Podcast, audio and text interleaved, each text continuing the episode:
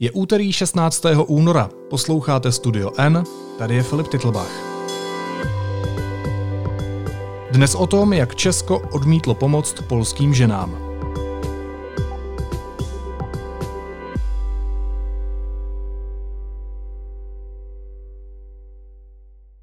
Česko zase jednou propáslo příležitost projevit mezinárodní solidaritu, ukázat se v příznivém světle a podat pomocnou ruku lidem v nouzi. Tentokrát se otočilo zády k polským ženám, kterým vlastní stát omezil právo na potrat. Ústy ministra Blatného dokonce rozhodlo aktivně bránit v pomoci vlastním občanům, kteří se rozhodli pomáhat na vlastní pěst. Téma pro spolupracovníka deníku N. Pavla Houtka. Ahoj Pavle. Ahoj.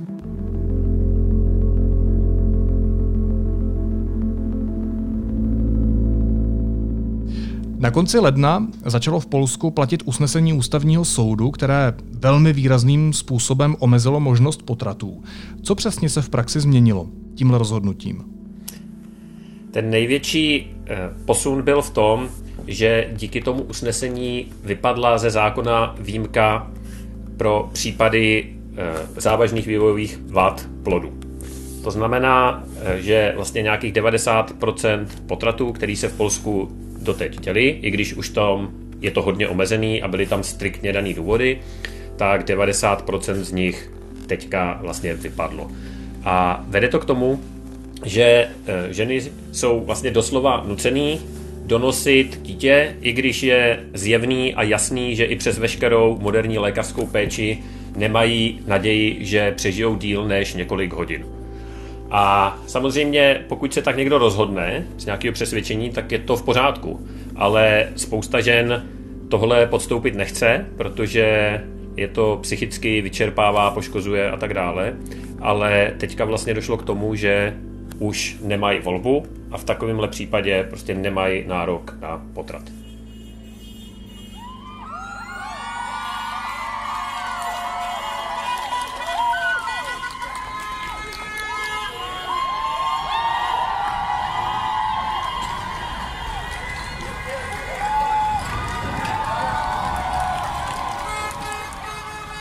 Polsku hned potom nastaly masové protesty, strajk kobět neboli stávka žen.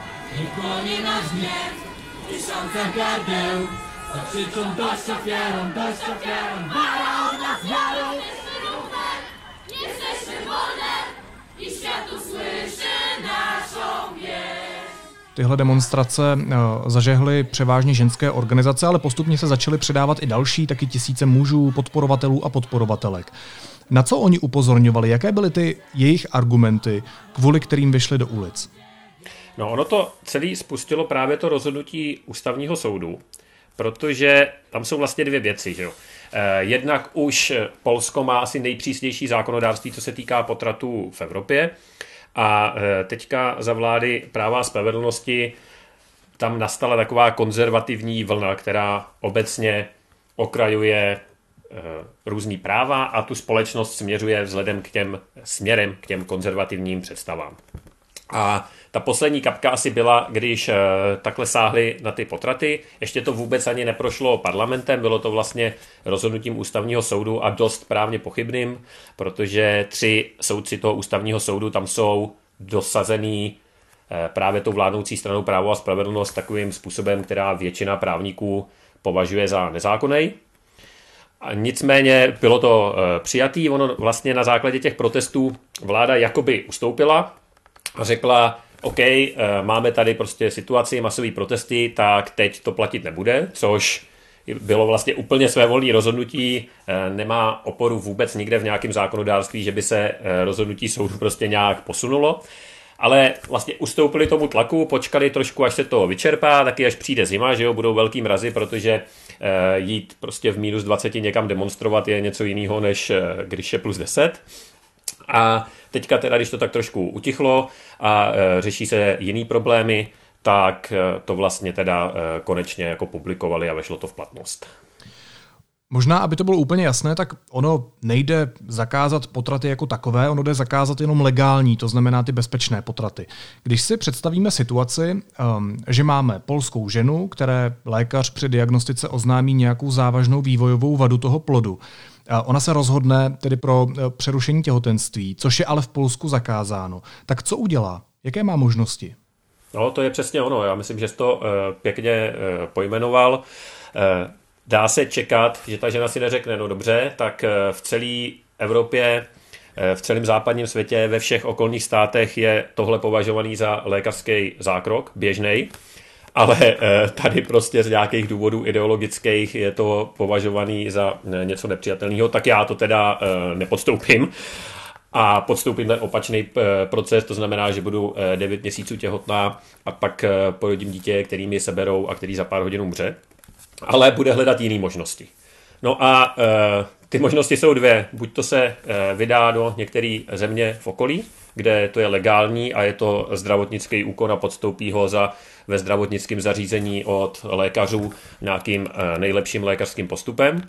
No a nebo vyhledá nějakýho prostě pokoutníka, anděličkáře, eh, který to někde ve sklepě na špinavý dece udělá ramínkem. Jo, to samozřejmě je trošku teďka tím ramínkem je trošku nadnesený, ale to ramínko je nástroj, který se na ty eh, domácí eh, nebo nelegální potraty jako dřív používal a v mnohých částech světa se používá dodnes, tak se stal takovým symbolem těch protestů. Eh, můžete to vidět na fotkách nebo třeba navěšený v Praze na plotu polského velvyslanectví ty ramínka, tak to právě symbolizuje tohle. No a takže ten stát logicky tlačí ty ženy do toho, aby využívali ty eh, nelegální služby, protože ne každý si eh, může dovolit vycestovat. Eh, ten zákrok samozřejmě taky stojí nějaký peníze. Pokud se nebavíme o nějaký vyšší střední třídě, tak to samozřejmě může být pro někoho finanční problém a raději se obrátí prostě na ty pokoutníky. Um, když už někdo má tu možnost, vycestuje z Polska do jiné země a vycestuje konkrétně do Česka, je Česko zemí, které je vhodné pro polské ženy, aby vyřešily tenhle problém? No, tak eh, donedávna bylo, že jo, protože eh, dejme tomu, že jsme nějak kulturně eh, blízko, samozřejmě geograficky, pro velkou část Polska je to jasná volba, protože to je prostě pár kilometrů doslova. Máme podobný jazyk a samozřejmě i nějakou podobnou cenovou hladinu. A tím možná, ty se na to úplně neptal, ale se dostaneme k jádru toho problému, proč, proč spolu mluvíme, protože doteď se to běžně dělalo. Doteď jsem eh, Polky běžně jezdili do těch příhraničních oblastí, to umělý přerušení těhotenství podstoupit, i v jiných případech než ty striktně dané výjimky v Polsku, to znamená i v jiných případech, než je závažná vývojová vada plodu nebo incest nebo znásilnění. Eh, prostě protože se tak třeba rozhodli, protože to přišlo nevhod eh, a tak dále. A eh, bylo to tak nějak, řekněme, tolerovaný, protože to jádro problému je v tom, že my máme zákon o umělém přerušení těhotenství ještě z dob komunismu, který vlastně zakazuje provádět umělé přerušení těhotenství cizinkám, pokud to nemají trvalý pobyt. Ale v tom zákoně je tak je odkaz na vyhlášku, která byla publikovaná v zápětí a tada uděluje výjimky eh, například studujícím, eh, zaměstnancům mezinárodních organizací a eh, nebo tam je taková větička podle mezinárodních dohod. No a po letech, když, jsme, když Česká republika vstoupila do Evropské unie, tak ten výklad ministerstva zdravotnictví k tomuhle byl, že vlastně evropské smlouvy jsou tahle mezinárodní dohoda a tudíž eh, poskytovat umělý přerušení těhotenství občankám eh, Evropské unie je v pořádku. Eh, je fér asi říct, že to není jediný výklad, že třeba Česká lékařská komora trvá na tom, že to je legální. Nicméně prostě ministerstvo zdravotnictví jako určitá autorita na tomhle poli to položila takhle. No a teď vlastně došlo k tomu, proč jsem říkal, že doposud byla, ale už není, že eh, pirátský poslanec František Kopřivá se v té věci nějak angažoval, chtěl eh, nějakým způsobem pomoct polským ženám, aby vlastně tady eh, ty zákroky mohly podstupovat. A obrátil se na ministra Blatného s žádostí o nějaký závazný výklad a ten mu vlastně napsal úplný opak. Ten mu napsal, že se domnívá, že zastávajícího stavu je něco takového, to znamená provedení interrupce cizí, cizí státní příslušnici eh, trestným činem nedovoleného přerušení těhotenství, s, se sazbou, že ho to tam ocitoval. A pak dost manipulativně ještě přidal vlastně to, že i příprava je trestná. Což teda není pravda. Proč to Jan Blatný, respektive ministerstvo zdravotnictví, vykládá takhle? Co se změnilo? No, to, eh, to je právě ta eh, klíčová otázka. Já to nevím a on to neví nikdo. On to nějak nevysvětlil. Eh, vím, že hm, jiní kolegové novináři se vlastně obrátili na ministerstvo, na toho autora toho původního výkladu, co se změnilo, ale jako odpověď nedostali, takže můžeme se jenom domnívat, proč se tohle stalo a proč vlastně od toho ustáleného výkladu se najednou vlastně otočilo o 180 stupňů. Takže my jsme prostě změnili výklad, ale nemáme odpověď, nemáme odůvodnění proč, nechápeme to. Uh-huh, uh-huh. Přesně tak, v podstatě ze dne na den se změnila ta situace z nějaký, řekněme, tolerance k absolutním, vlastně de facto absolutní represi. Protože doteď, eh, já to ještě zkusím vysvětlit trošičku jinak, doteď to bylo tak, že to zdravotnické zařízení, které tohle provádělo, tak v případě nějakých eh, problémů, to znamená, že by eh, to třeba začala vyšetřovat policie, tak oni se mohli opřít o tohle, oni řekli, ale nejlep, při nejlepším vědomí a svědomí tady máme prostě stanovisko, stanovisko ministerstva zdravotnictví, který říká, že to je právně v pořádku. No ale v momentě, kdy tohle vlastně nemají, kdy mají opak, kdy minister zdravotnictví řekne ne, já předpokládám, že to je trestný čin a ještě tam přihodí to pak můžeme vysvětlit to, že příprava je trestná, což prostě pokládám fakt za manipulaci až lež. No tak tu oporu nemají a v podstatě jim opravdu nezbyde, než ty ženy, který ten lékařský zákrok nutně potřebují prostě odmítnout, protože v opačném případě by opravdu riskovali nějaký právní problémy trestní stíhání. Jak by dopadlo, nikdo neví, protože eh, já jsem projížděl právnický databáze a takový spor asi ještě neproběhl, takže ona to je všechno zatím v rovině teorie. No ale eh, Samozřejmě nikdo nechce podstupovat ještě s rychlostí našich soudů x letý martyrium, aby se po deseti letech dozvěděl, eh, jestli je teda vinen nebo nevinen. Že? Když se zase dostaneme k nějakému konkrétnímu příkladu, tak ona vznikla dokonce česko-polská iniciativa Teta Češka, která by polským ženám právě měla pomáhat, aby eh, všechno mohli bezpečně podstoupit tady, v Česku. Ale pokud tě teda chápu správně, tak vláda řekla ne i těm, kteří se rozhodli pomoct na vlastní pěst. Mm-hmm, to je uh, velmi důležitá věc. Uh, já nevyčítám uh, vládě ani uh, ministerstvu zdravotnictví, že v tom nečiní nějakou vlastní iniciativu. OK.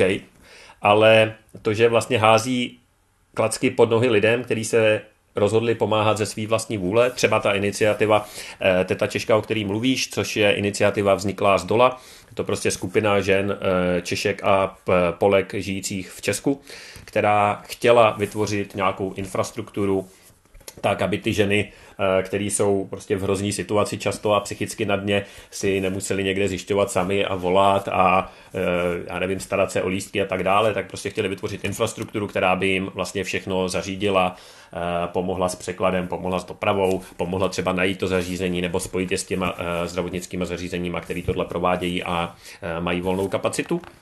Udělali na to sbírku crowdfundingovou, kde se sešla uh, docela i slušná částka, to znamená zejména z Polska samozřejmě, to znamená, že to i zarezonovalo. No ale v tenhle moment oni mají prostě svázaný ruce, oni to dělat jako nemůžou, protože uh, nenajdou to zdravotnické zařízení, který by bylo ochotný riskovat a je to jako logický, že jo, když vám prostě eh, ministerstvo zdravotnictví vyloží, ale tady vám hrozí pět let, to nedělejte, tak by opravdu ten člověk musel být hodně um, odvážný. No a to mě přivádí k otázce, co to vlastně teda znamená v praxi. Že se na to všichni vykašlou. No, no musí. No.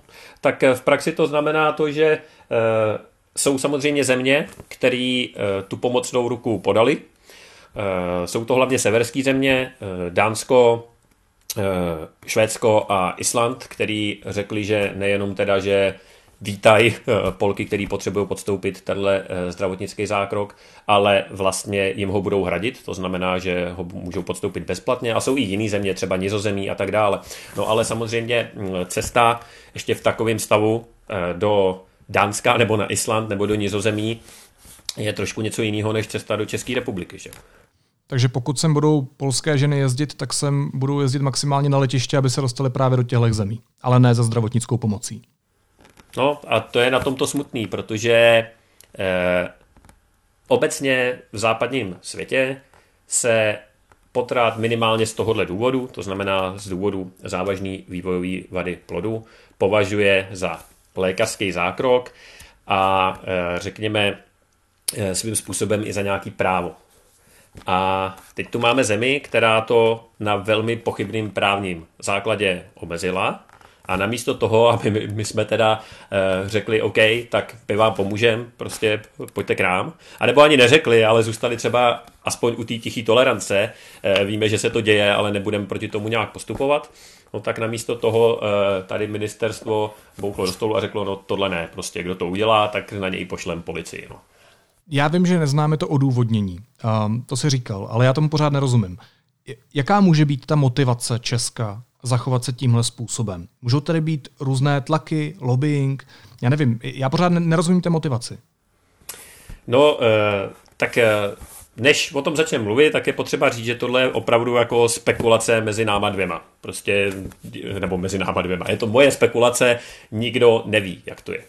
Ale samozřejmě můžou v tom hrát nějaký tlaky i z té polské strany, který, eh, protože ten zákaz je ideologický a samozřejmě pokud eh, dojde k tomu, že většina těch žen bude stejně jezdit eh, na potrat do Česka, tak ten zákaz vlastně nemá význam, takže může tam být ideologický tlak z polské strany. Mě třeba jako hodně překvapilo, když ten zákaz vycházel v platnost před pár týdny, tak různé organizace, mezi nimi právě i ta Teta Češka, uspořádali takové protestní akci před polskou ambasádou v Praze.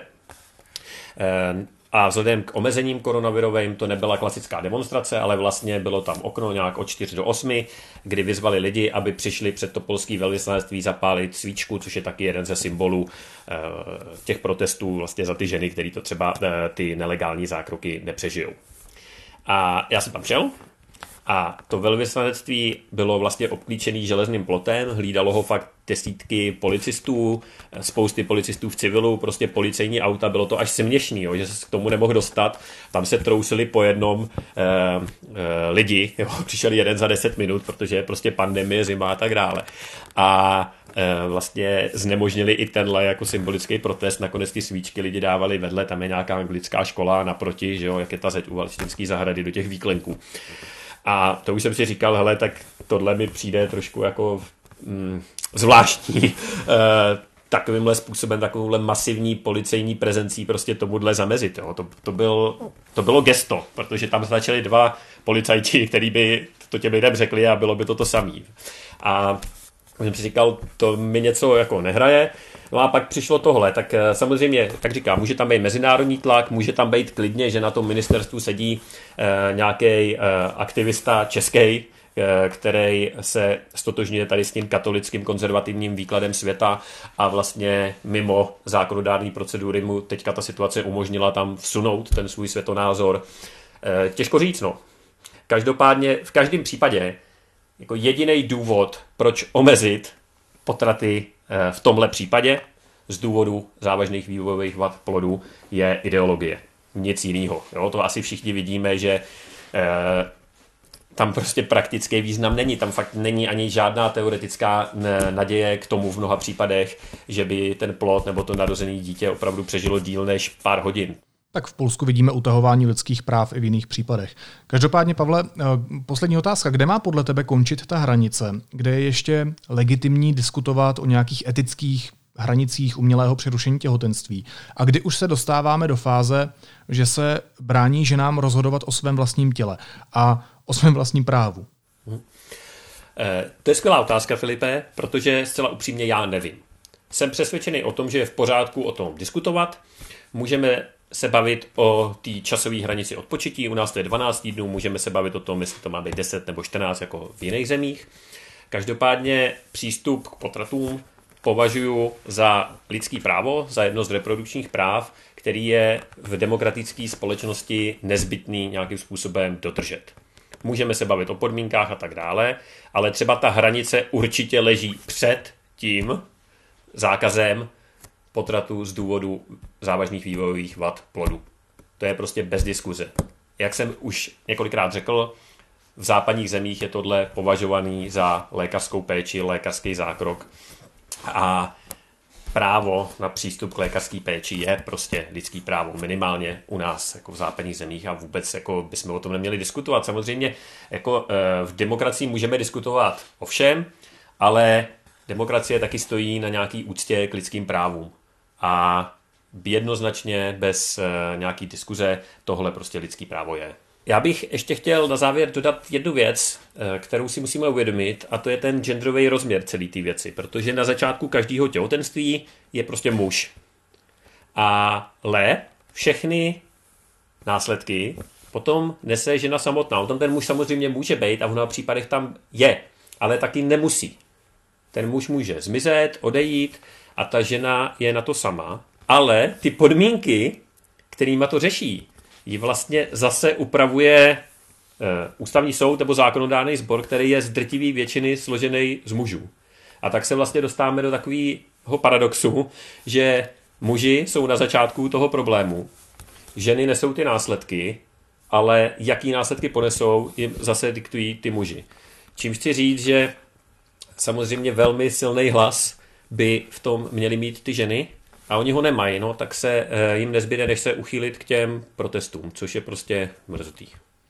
Říká právník, instruktor sebeobrany a spolupracovník deníku N. Pavel Houdek. Pavle, moc ti děkuju a měj se hezky. Ahoj. Ahoj.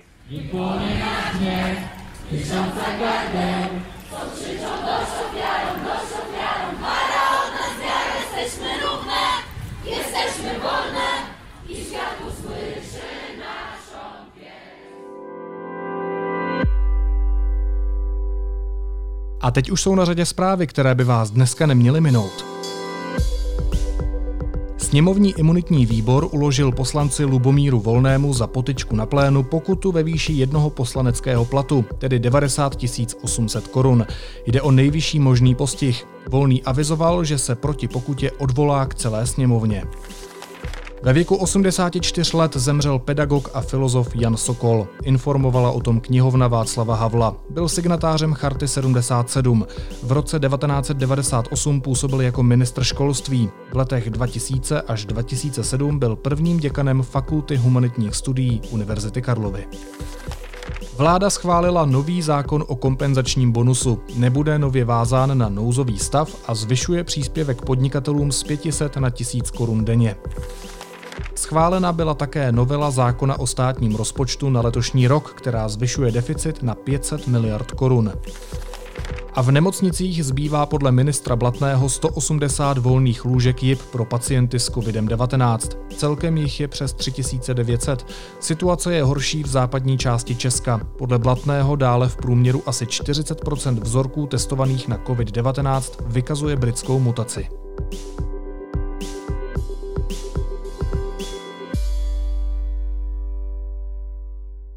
A na závěr ještě jízlivá poznámka. Bývalý ministr zdravotnictví Adam Vojtěch dostal trafiku. Má se stát velvyslancem ve Finsku. Jeho diplomatickou ambici podpořil premiér a nominaci schválila vláda.